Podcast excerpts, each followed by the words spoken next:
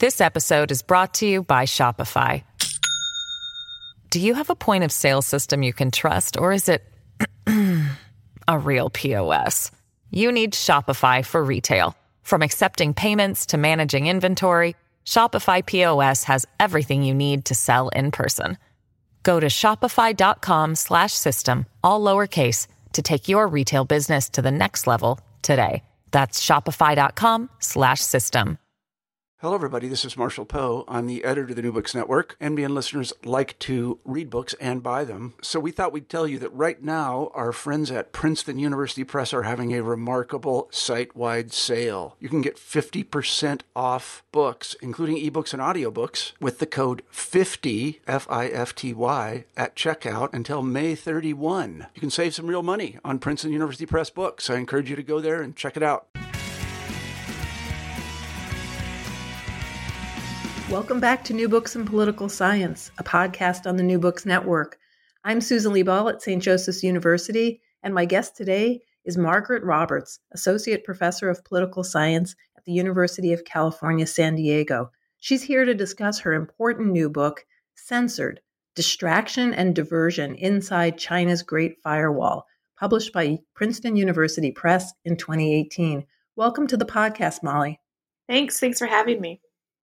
Before we begin, I, would like to acknowledge that this is my per- first COVID 19 stay in place podcast. I usually work through a stack of books on a variety of topics that I've assembled over months, but I'd like the help of listeners with some books you believe speak to the current challenges COVID 19 poses to politics and political institutions.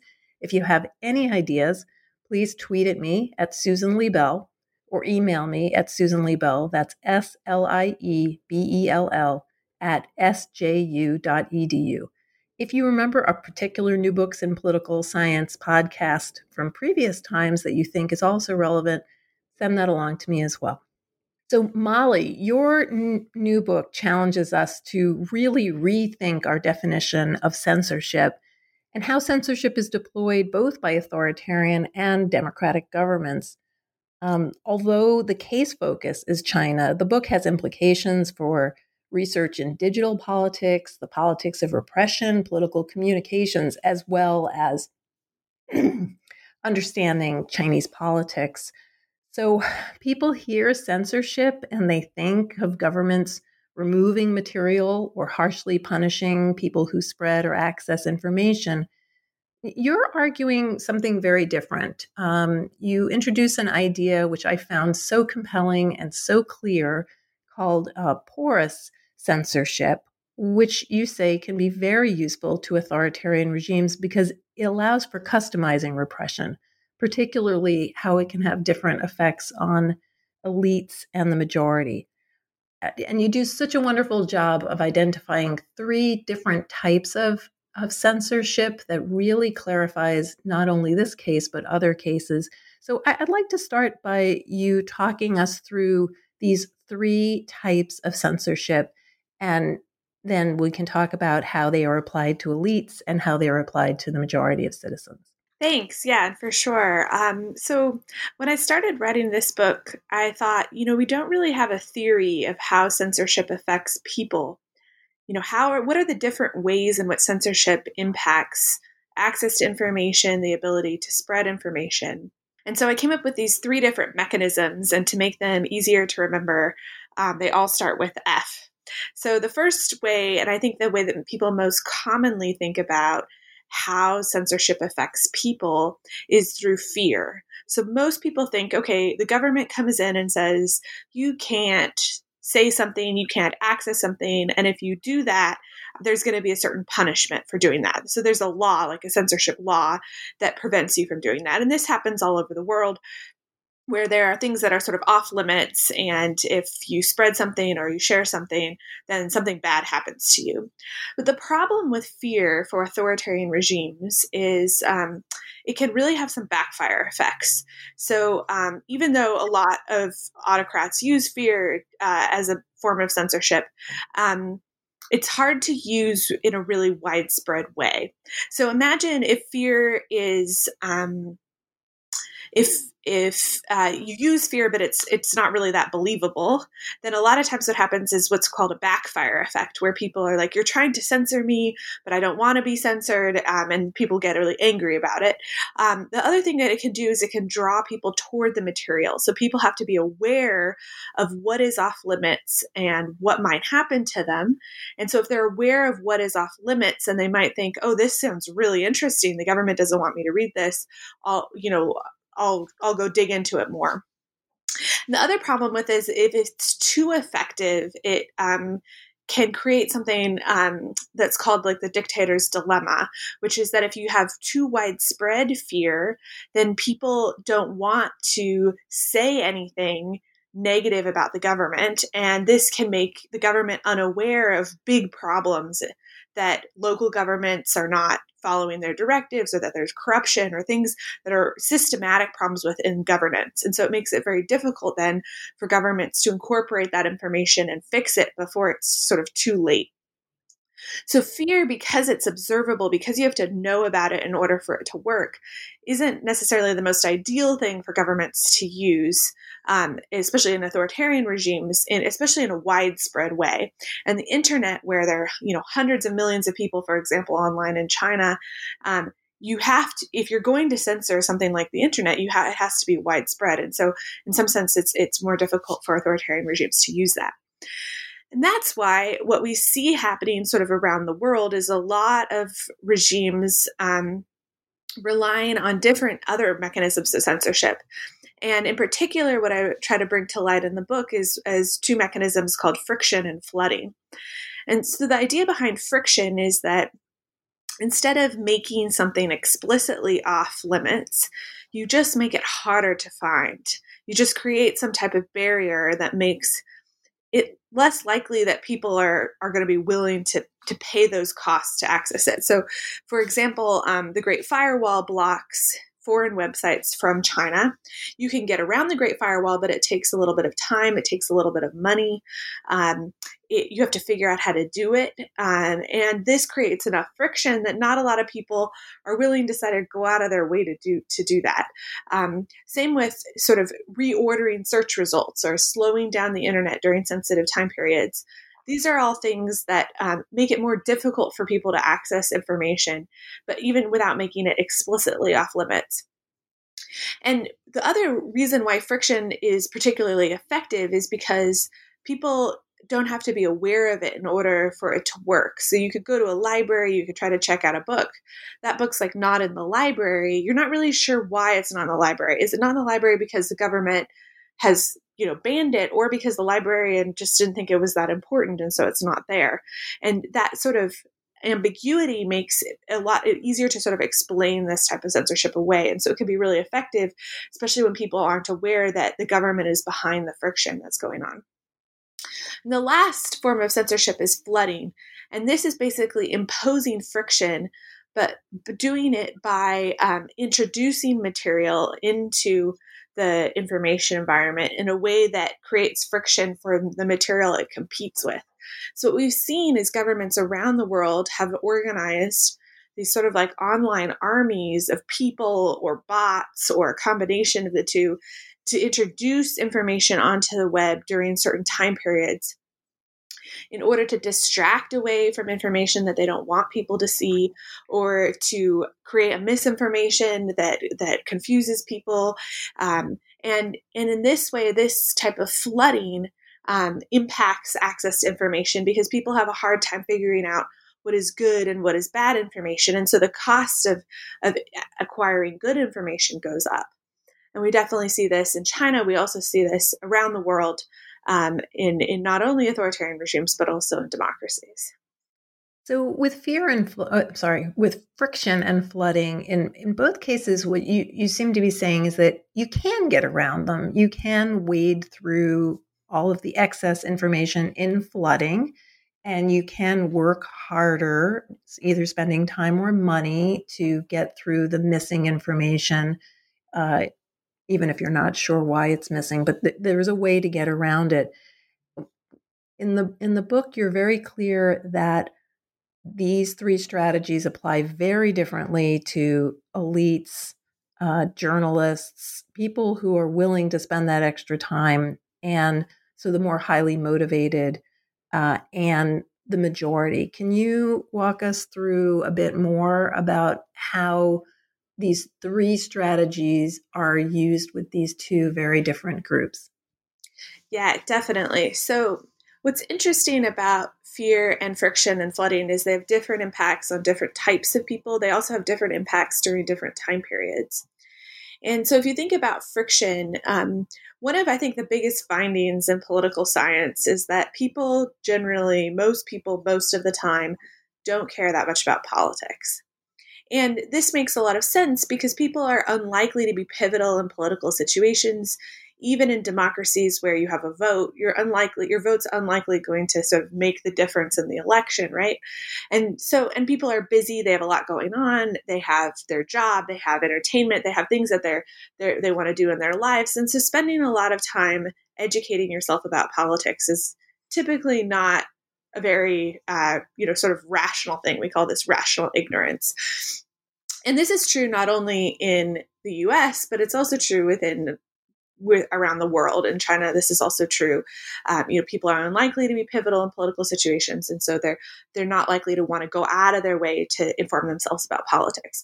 So, because of that, when you introduce friction, when you introduce small costs of access to certain types of information, especially political information, people don't tend to really go out of their way to find that information despite the friction and and um, and that's true for most of the people most of the time.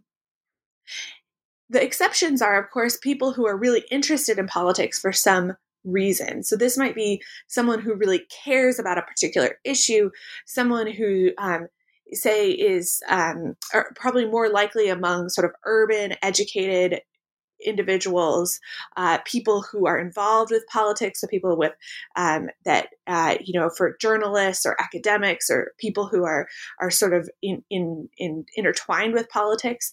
And so what we see from the data is that people in China are more likely to try to get around censorship if they are you know better educated, more interested in politics. Um, you know more involved with politics um, have friends who are abroad so have political connections outside of china. Um, and that because of this what this does is it creates different information environments for different types of people. Um, there so there are a whole bunch of people um, uh, who really don't have access to or uh, to a lot of information even though censorship is porous and they could get around it it's really not worth their time. And then there's a small subset of people who spend time circumventing censorship or trying to get that type of information. Um, and so they live in sort of two different information environments. One, one of the things i thought was really interesting was how you pointed out the that the relationship between elites and the majority will change because they will have very different information and there is a sort of prevention of collaboration and collective action. Can you say a little bit more about how you see both sides acquisition of information on the internet having long-term effects?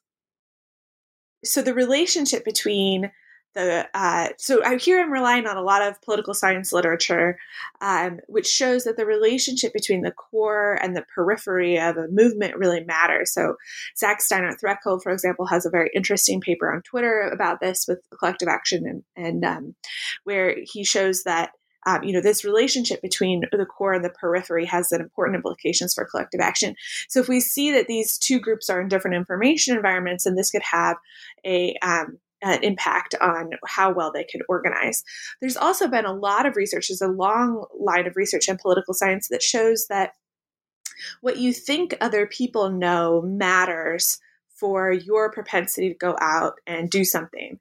Um, so even if you um, are uh, you know you have a particular opinion about the government if you think other people don't share your opinion because you are aware that they're in a different information environment then you might be less likely to be willing to you know take some risks um, put yourself out there um, because of that and and so certainly uh, this is what we call sort of like secondary beliefs so the idea your beliefs about what other people believe are also important and um, and uh, this can have an impact on on uh, organization against the government. Yeah. So one of the things I noticed in the book was that you were you're pulling from very different subfields of political science. You're incredibly well versed in political behavior. You're also uh, reading in Chinese. You're using all sorts of different methods. I'm wondering if we could just if you could just tell us a little bit about your training and your work and the kind of methods that you use for the project. Yeah, so um, just a little bit of background on how I ended up getting to studying censorship in the first place is as an undergraduate, I became very interested in China and Chinese politics.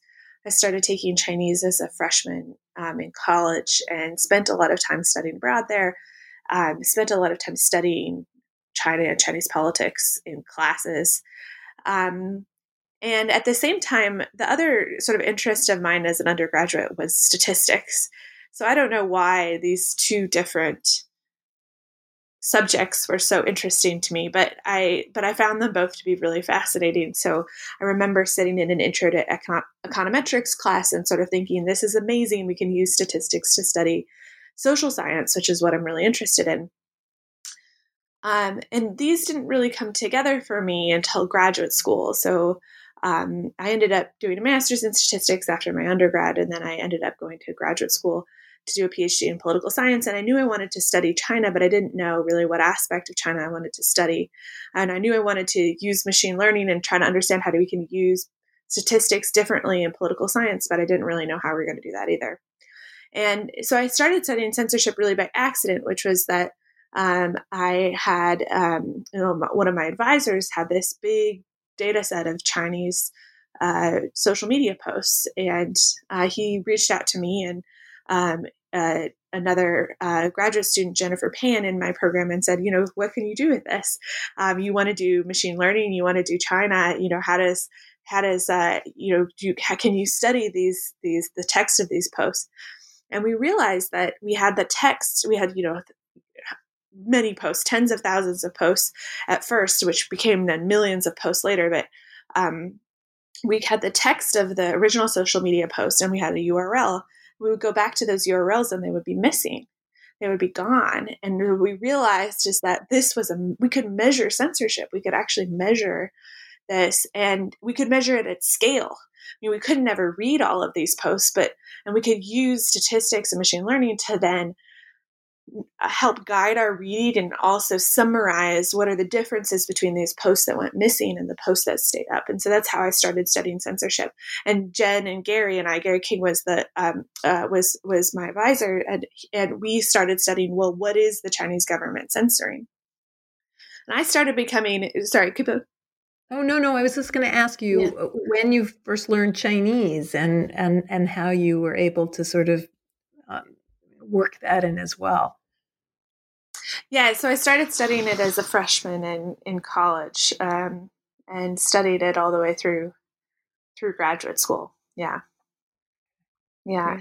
Sorry, I didn't mean to interrupt you. No, no, no, that's good. Yeah, yeah. Um, but I started. I I got interested after that. When the book came out of this, is uh, we were studying sort of what what the government was censoring, and I really became interested in how censorship impacts people and their access to information and politics generally.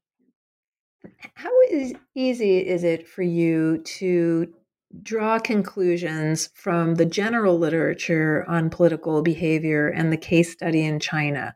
You know, as I'm looking, as I'm reading the book, I'm seeing that, you know, you rely on, for example, studies that establish that a majority of citizens don't spend additional time or money to inform themselves.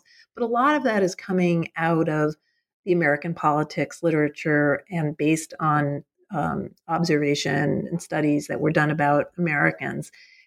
How does your book sort of blend or separate what we know about all people, what we know about citizens, what we know about migrants? Are there differences between the way Americans behave politically and the way Chinese uh, um, behave politically?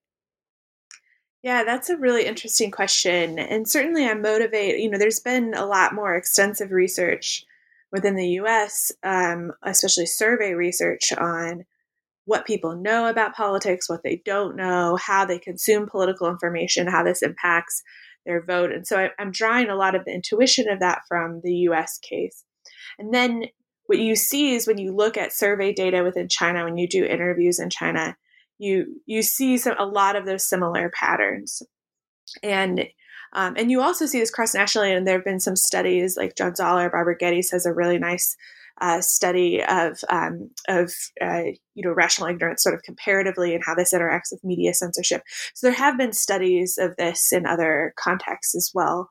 Um, and and and you see sort of a lot of these sort of similar patterns playing out of people you know especially when they're busy when they have other things going on they're not necessarily likely to seek out a lot of other information and so um, you know i really became a um, I really realized that this this literature in the U.S. applied to China when I saw some survey data from China showing that um, you know people uh, say they decide not to jump the firewall not because of fear, not because they're scared, not because of legal concerns, but because they don't think there's any reason to, and um, or it's too bothersome. And that made me think this is really a friction and a flooding explanation. This is really an explanation about um, about uh, you know people not that not really realizing what information is outside of the wall or not really thinking it is that relevant to, to their life as they live it and throughout the book you use the language of citizens in fact that's your sort of go-to word um, uh, and i'm wondering if immigrants refugees um, or people who've been re have had their citizenship redefined, like the Uyghurs by the CCP. What, how you conceptualize that? I mean, in the American politics literature, citizen would be somewhat fraught because you have lots of people living in the United States who are not legal citizens. Um, so I'm wondering, I'm wondering about the word. I thought about it as I was reading the book, so I'll ask. Yeah, that's a very interesting question. I had a hard time figuring out what word to use uh, to talk about, you know, people living in China and their media consumption. I, I didn't I didn't want to study expats, for example, or people from abroad. I wanted to study people, um, you know. Uh, um, so I, I think I, I think for, so first of all, so there's a lot of different complications with this.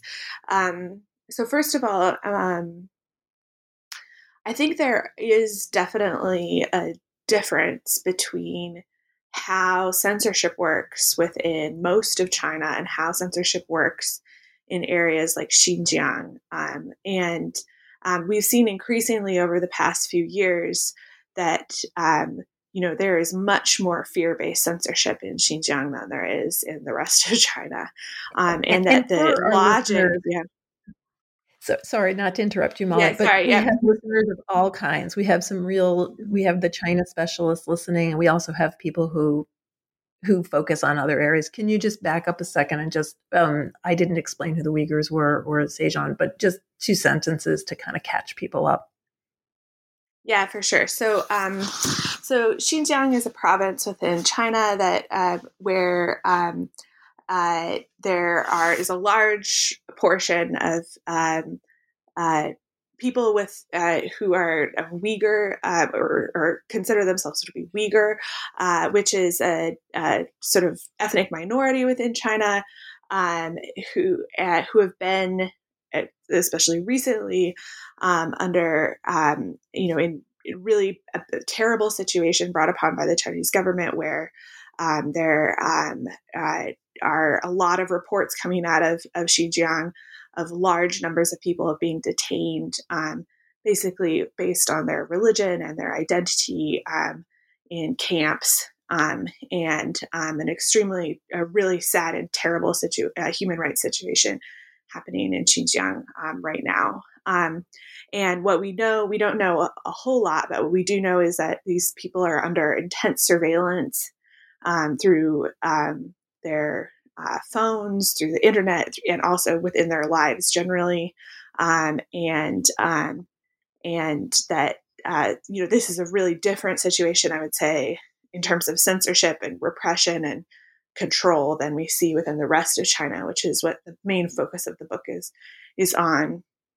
Um, so and and this has really been revealed within the last two to three years. Um, we didn't know very much about this, and, and, it seems to have really ramped up in the last two to three years, um, and it's a terrible, really terrible human rights situation. Um, before we turn to the chapter, chapter three on China, which I think is a good place for us to go, I, I just wanted to ask you how how this project falls within the sort of general history of censorship. Um, what did that look like in the past? Does it matter? Is it is it too far from digital uh, from the internet to matter? In other words, does this typology work only for the modern era once we have this kind of machine learning, or would it apply to the past periods as well?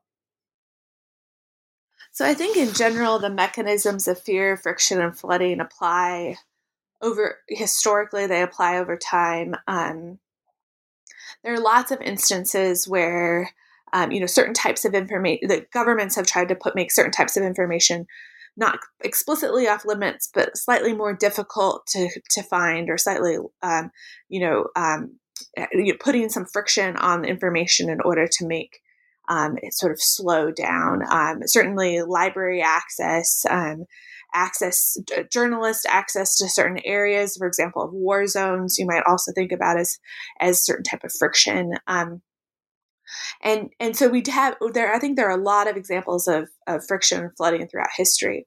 That said, I think it's more relevant to the current time period than it ever has been, and that's because fear has become less useful in some ways with the internet. As you have more and more people online, it's more and more difficult to deter everyone or to control everyone to only say certain things about certain topics or you know don't not access certain types of information.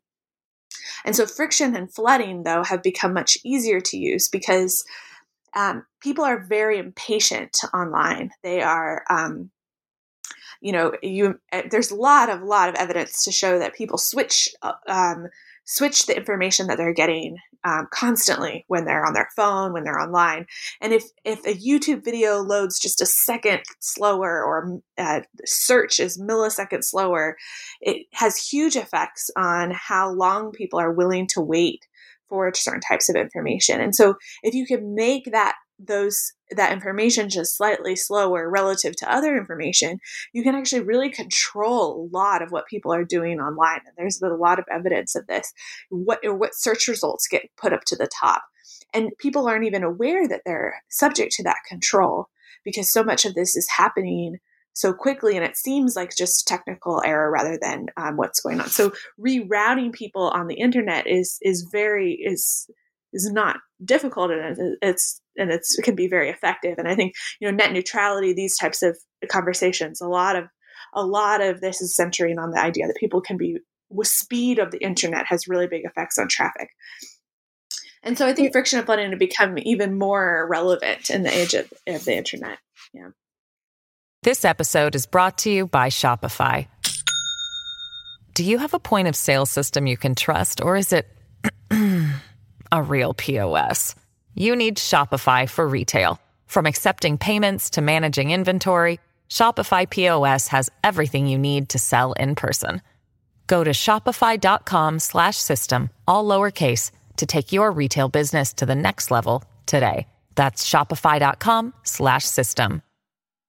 So in in the book you talk about citizen reaction and you say they're not afraid um, after experiencing online censorship, but they're angered. So, can you just say a little bit more about what that, how that anger manifests, and also the method that you used to be able to come to that conclusion that it's not fear, but it's anger?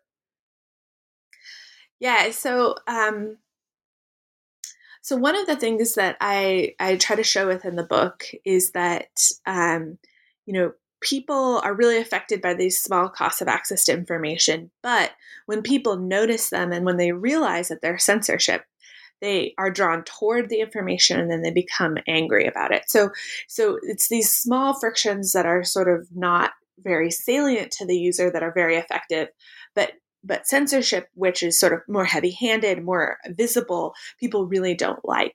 And there are a few different ways in which I see that within the data. So, one is through surveys. We see people, uh, you, know, if, if people are asked about their experience of censorship, we see a lot of people realize that they've experienced censorship and they also report being very angry by this by this realization. We also see this within the social media data. So we see um, you know we can use the method i was talking about earlier of, of seeing when posts were deleted to figure out when people experience censorship. And we don't see big changes in the way that they're interacting with the platform after they experience censorship. So it's not like censorship itself has a big deterrent effect on them. And in fact, they tend to complain quite a bit about censorship after they experience it.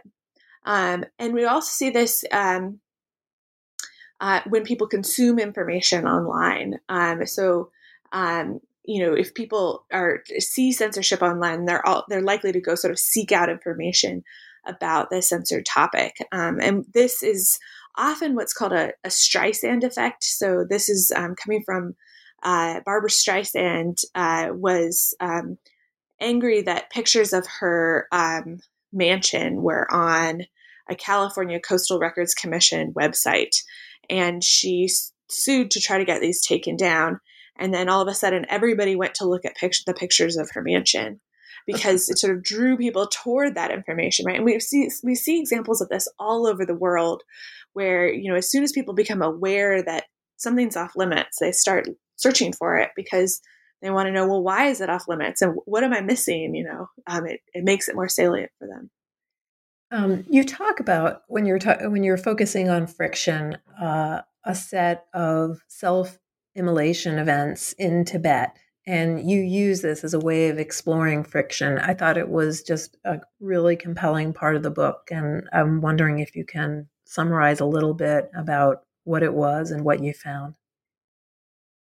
Yeah, so one of the things I wanted to understand was does how fast censorship happens impact the spread of information. This is very difficult to study. Um, so what I did was I took, and you know, in the area of about two or three years, there were a lot of there was a, a lot of different self-immolation events that happened within Tibet. And these were all protests that were highly censored online. Um, so information about them was highly censored. And um, what I did was try to figure out that they were sort of evenly distributed among days of the week. Um, and what we know is there's been some evidence within the literature to show that um, some days of the week censorship is more is quicker than others so censors also tend to follow sort of a work schedule and what i found within the book is that um, you know censorship that happen or, or these self-immolation events that happen on weekends were more likely to have more social media posts about them than the self-immolation events that happened during the week when censorship was a little bit faster and this was some some evidence that um, that uh, you know the quickness of censorship can have an impact on how far this information travels. Um, and so, even though you know there was some information about most of these events online, um, you know how quickly how quickly that that gets censored is is really important.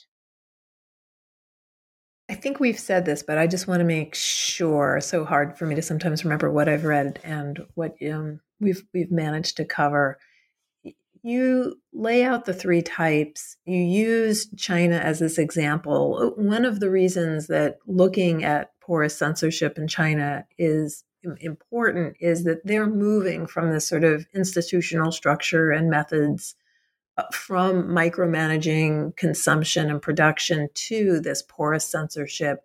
And you want to say that the methods used by the Chinese are, are not something just to observe in the Chinese case, but also they're important because they provide this great empirical case, but also because because they're a model for other authoritarian regimes um, to, to look at this.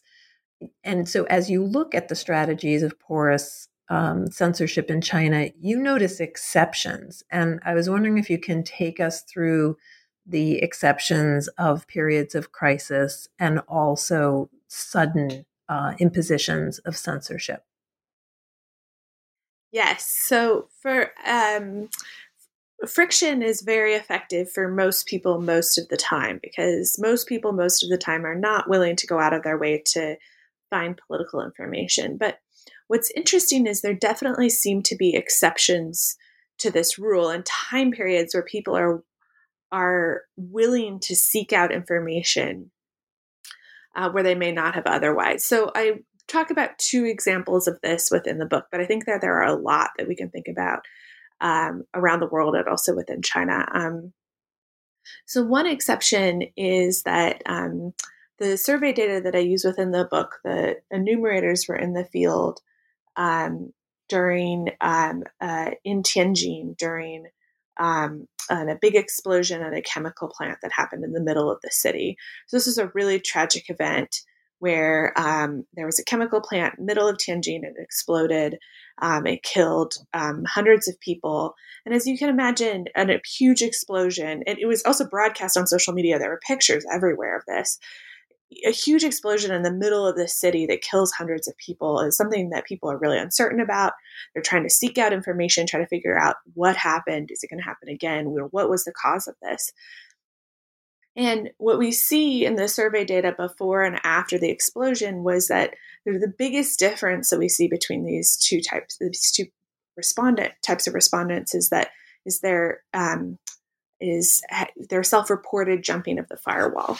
So um, the um, so many more people are, are jumping the firewall after the explosion than before the explosion, um, and and I think what's happening here is that people are seeking out information, um, and uh, because of this crisis, because that they feel that their own personal safety is affected. The other example that I should talk about within the book is entertainment. So um, this is drawing from a paper that I wrote with Will Hobbs, who's an assistant professor at Cornell, um, and that came out at, um, in the American Political Science Review. That um, that there's certain time periods where people are willing to seek out entertainment um, across censorship, or when entertainment is blocked, and then this introduces them to lots of political information that they wouldn't have had otherwise, which we call a gateway effect. So what happened was is in September of 2014, China blocked Instagram. And uh, people are so, people, there are a lot of people using Instagram in China. Instagram is a really addictive platform. And a lot of people downloaded VPNs. We show that through uh, data coming from app download websites, lots and lots of people downloaded VPNs on the day of the Instagram block to get on Instagram. And then we show through data that lots of websites that had long been blocked in China experienced tons more traffic because of the Instagram block. So people downloaded a VPN, they got across the firewall to get on Instagram. But now that that friction was overcome, they decided to get on Twitter and Facebook and Wikipedia and all of these websites that have long been blocked by the Great Firewall. And in doing so, that Instagram became a gateway to all of this other political information that people didn't have access to before. And I think entertainment is particularly interesting in this in this context because people uh, even though people are not willing to seek out political information, they might be willing, might they might have more of a demand for entertainment. So I think the NBA is also another example where you might see something like this effect, right? The NBA, a lot of these games get banned um, from uh, from being uh, shown in China, but this might create incentives people who are really diehard fans to get across the wall just to view them in a different way. And that could provide gateways to other types of information. Um, and so entertainment in particular can have a, a sort of a conduit effect on politics. As you listen to the news since December, as China was dealing with COVID 19, and you've studied all of mm, this, this behavior in terms of how they manage information, what were your observations? Did you does any of what was what is focused on in the book did you see any of that played out or did you see something that was sort of the opposite yeah so this has been a really interesting time to follow um, uh, censorship within china and in particular and and you definitely do see a lot of the same patterns in the book playing out during this time period. Um, so the first is that um, one of the things that I think we've seen in recent months is a really big backlash to censorship. Um, so especially the news that these doctors like Li Wenliang were censored when they tried to um, share with their friends and, and families on social media about the virus. and that this delayed the response to the virus. Uh, this created a huge backlash, I would say, against against censorship. Um, and we definitely see lots and lots of people on social media calling for, um, you know, more openness on the part of the government. Um, the other thing that we definitely see is we definitely see the same type of information seeking. So from the data that I see, continue to collect on what people are accessing from China, um, you definitely see some of the same patterns that you see within the Instagram block, within the Tianjin um, explosion. So, this sort of crisis situation where people are ripped out of their daily lives because of a crisis, where their personal safety is affected, creates incentives for people to get around porous censorship. And I definitely do think we're seeing that within China. At the same time, I don't think that a lot of these calls for decreases of censorship will impact the way that the regime is handling information. I don't think we've seen any evidence that the regime has decided to open up or to be less um, uh, less heavy-handed on um, censorship on social media, um, censorship or you know, propaganda generally. I, I, think we've actually seen a tightening in recent weeks, um, and so I, um, you know, I'm not sure that a lot will change in the future. In the book, you do a really good job of of showing how it is that even though your focus is on China and even though your focus is on authoritarian governments, that that this understanding of censorship has implications beyond authoritarian regimes that that democracies may not be using fear but that we can see the effect, the costs of uh, of access and the way availability of the internet is regulated, of the way data is managed. And I was wondering if you could just say a little bit more about the implications of this book for liberal democracies. Yeah, so I think I don't really have any very good answers here, but I think that in writing the book and in understanding how censorship is working from China came brought me to a lot of questions about how information is distributed within democracies. So, um, you know, having sort of thought about censorship and the mechanism of censorship is fear, friction, and flooding, I think a lot of times in democracies we think about uh, freedom of speech is the absence of fear. So it's that the ability to say anything you want in a public domain without fearing punishment. Of course, that's very important. And definitely that's something that should be protected.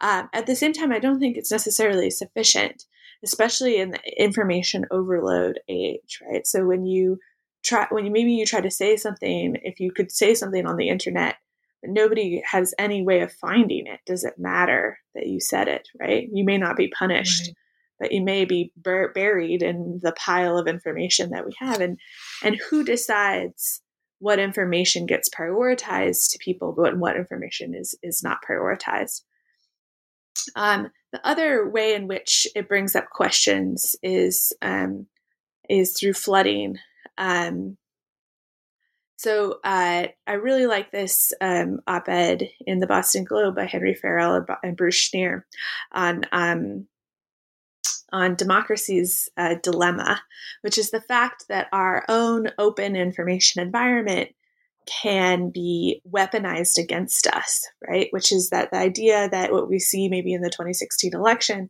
we're seeing increasingly is that if, you know, as people are able to sort of sign up online and flood the internet environment, uh, because of its openness, they're also drowning out good information online for bad information.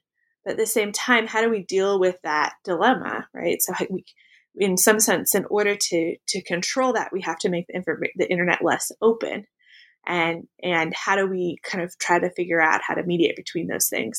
I think those are all really hard questions. How do we prioritize information in an open environment that is subject to uh, manipulation? Um, is are those are really hard questions that I think we have to figure out over the next few years. No, I agree. I, I really like the way the book closes because I think you make very, very clear that this does it, first of all, it helps us because it helps us understand why authoritarian regimes are so resilient and the methods that they're using that are not simply direct repression or you know, brainwashing to maintain their power. And I, I think you make a really compelling case for how porous censorship changes political behavior of the vast majority of citizens because they can't see it. They don't know whether there's been an algorithm uh, um, programming for them not to get something, or it's just an accident that they're getting something, or they don't know that something is there because there's so much information. And I just love the way you create the three part framework, take us through the case, and then have it, as the book progresses, raise these really important questions for both authoritarian governments and and all those in between authoritarianism and liberal democracy. I, I mean, I think raising those kinds of questions is actually the beauty of the book. And um, I guess I'm wondering what's what is your next project? Where are you? Where have you gone since the book came out? And is, how connected is the new research to this research? Yeah, so that's well. Thanks. First of all, thanks. That's really a huge compliment. And um, I think what I've become interested in more recently is I see censorship as sort of a form of algorithmic governance in some way. So trying as as censorship becomes more automated, we're seeing you know certain people being flagged um, and and sort of an individualization or personalization of the censorship apparatus, like um, like you see in the personalization of your ads or these types of things. Right. I think this is a more general trend across governments worldwide where we're using machine learning, we're using some of these methods to personalize um, governance decisions. And I'm interested in how that's work playing out within not just the censorship regime within China, but but generally within government, um, and what sort of implications that has on the state society relations within China. Well, that's terrific. Um, I, I, want to encourage listeners to get themselves a copy of Censored Distraction and Diversion Inside China's Great Firewall um, written by Margaret Roberts and published by Princeton University Press 2018.